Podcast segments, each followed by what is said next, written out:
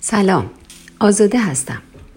چند روزیه که به محض روشن کردن رادیو یا تلویزیون اولین واژه‌ای که میشنوم در رابطه با بزرگداشت مقام و منزلت زن و روز زنه.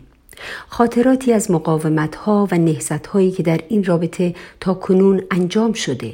و فعالیت هایی که در سطح جامعه در حال انجامه و گروه ها و تشکل های بسیار زیادی که مسئول پرداختن به این موضوع بسیار حساس و حیاتی هستند تا مطمئن بشن که زنان در جامعه به کلیه حق و حقوقشون رسیدن و صد البته در این مسیر تمامی افراد دستن در کار خون دلها خوردند و زحمت فراوان کشیدند و می‌کشند.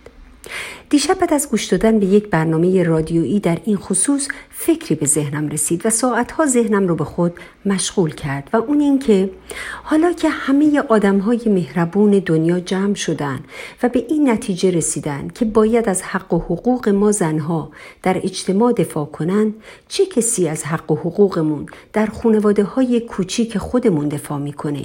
منظورم کاملا در درون خونه هامون و در روابط با اعضای خونوادمونه چه کسی برای من مادر در تربیت فرزندانم حق و حقوقی به قدر پدرشون در نظر می‌گیره و چه کسی مجری اجرای این حقوق میشه؟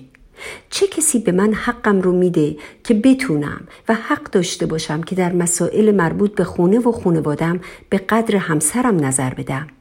چه کسی به من حقم رو میده که در مقابل زورگویی همسرم بیستم و با شجاعت احساسم رو بگم و حقوق از دست رفتم رو از او طلب کنم؟ چه کسی به من به عنوان فرزند دختر خانواده حق میده که اگر نظرم به طور منطقی با نظر والدینم و به خصوص پدرم مقایرت داره اون رو ابراز کنم و بتونم به حقوق حقم به عنوان یک انسان برسم؟ و چه کسی به من حق و حقوقی مساوی با همسرم در امر تربیت فرزندانم میده درسته که اگه هر کدوم از این حقوق پایمال بشه و به خارج از خونه کشیده بشه دادگاه ها و مراجع قضایی حق رو انشالله به حقدار میرسونن ولی در داخل خونه هامون چی؟ چه کسی این کارها رو برای من به عنوان یک زن می‌کنه؟ و بعد از این سوالات که مثل مسلسل وارد مغزم شده بودن تونستم تنها یک پاسخ براشون پیدا کنم و اون اینکه هیچ کس مسئول این امور نیست به جز خودم. هیچ کس به جز من به عنوان یک زن قادر نخواهد بود حق حقوق حقی منو از دیگران طلب کنه و برای گرفتن حقوق من سینه چاک کنه. و بعد با خودم فکر کردم و صد البته ضرورت طلب کردن حقی آگاهی و علم به اون هست. اگر من خودم به نیازها و خواسته هام به عنوان یک زن آگاه نباشم چطور می‌تونم متوقع باشم که دیگران اون نیازها رو برای من تأمین کنند؟ اگر من شخصا برای خودم در خانواده کوچکم در تربیت فرزندانم در ارتباط با همسرم نقشی قائل نباشم چگونه می‌تونم متوقع باشم که اونها برای من حقی قائل باشن؟ به قولی اگر من خودم حوصله بازی کردن ندارم یا اونقدر به خودم و توانایی هام اعتماد ندارم که وارد بازی بشم چگونه از اینکه منو بازی نمیدن شکایت می‌کنم؟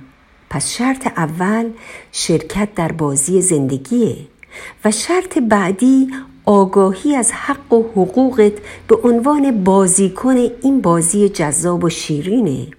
بعدش قبول این واقعیت دردناک که بازی اشکنک داره سرشکستنک داره. و این سرشکستنک برای هر دو طرف مستاق داره نه فقط برای من چون زنم. ولی اون چه اهمیتش از همه چیز بیشتره اینه که چون فقط یک تیم در این بازی شرکت می‌کنن لذا همه بازیکنها خودی هن. و شما مجبور به ضرب فنی کردن کسی نیستی همه توی تیم خودتن و فقط باید مراقب باشی که نه تو حقوق فردی اعضای تیمت رو که به نوعی به شکست یا پیروزی تیم منجر میشه نادیده بگیری و نه اجازه بدی که اونها حق و حقوق تو رو نادیده بگیرن. فقط همین. به نظرم تشبیه خوبی اومد. درست مثل وقتی که اگر توی بازی شما با اعضای تیم مقابل درگیر بشی میری سراغ یه داور تا بیاد و پادرمیونی کنه. چون صحبت برد و باخته. ولی اگه توی تیم خودت با کسی حرفت بشه سعی می‌کنی با گفتگو مسئله رو حل و فصل کنی. حق و حقوقتون رو از هم طلب کنید. روی همدیگر رو ببوسید و بازی رو با انرژی بیشتری برای برد بزرگتری ادامه بدید. زندگی هم یه بازیه. یه بازی قشنگ و زیبا. با سختی ها و آسونی های خودش با خوشی ها و ناخوشی های خودش و با تلخی ها و شیرینی های خودش. اگر توی این بازی بازیگرای منصفی باشیم حق و حقوق خودمون رو بدونیم و اول خودمون بهشون احترام بذاریم و بعد از دیگران بخوایم که به اونها هم احترام بذارن و خودمون هم همین احترام رو به حق و حقوق دیگران توی بازیمون بذاریم توی این بازار رنگارنگ زندگی بردیم و اون وقت از خوشیهاش لذت می‌بریم و از سختیهاش درس می‌گیریم. و اگر این قانون رو به درستی رعایت نکنیم سختی هامون بیشتر لذت هامون کمتر خواهد شد.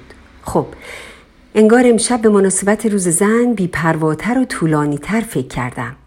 برای همه شما عزیزانم حق و حقوقی برابر و بازی سراسر از شادی و لذت آرزومندم و شما رو تا فکر بلند بعدی به خدا می سپارم خدا یار و یاورتون باد.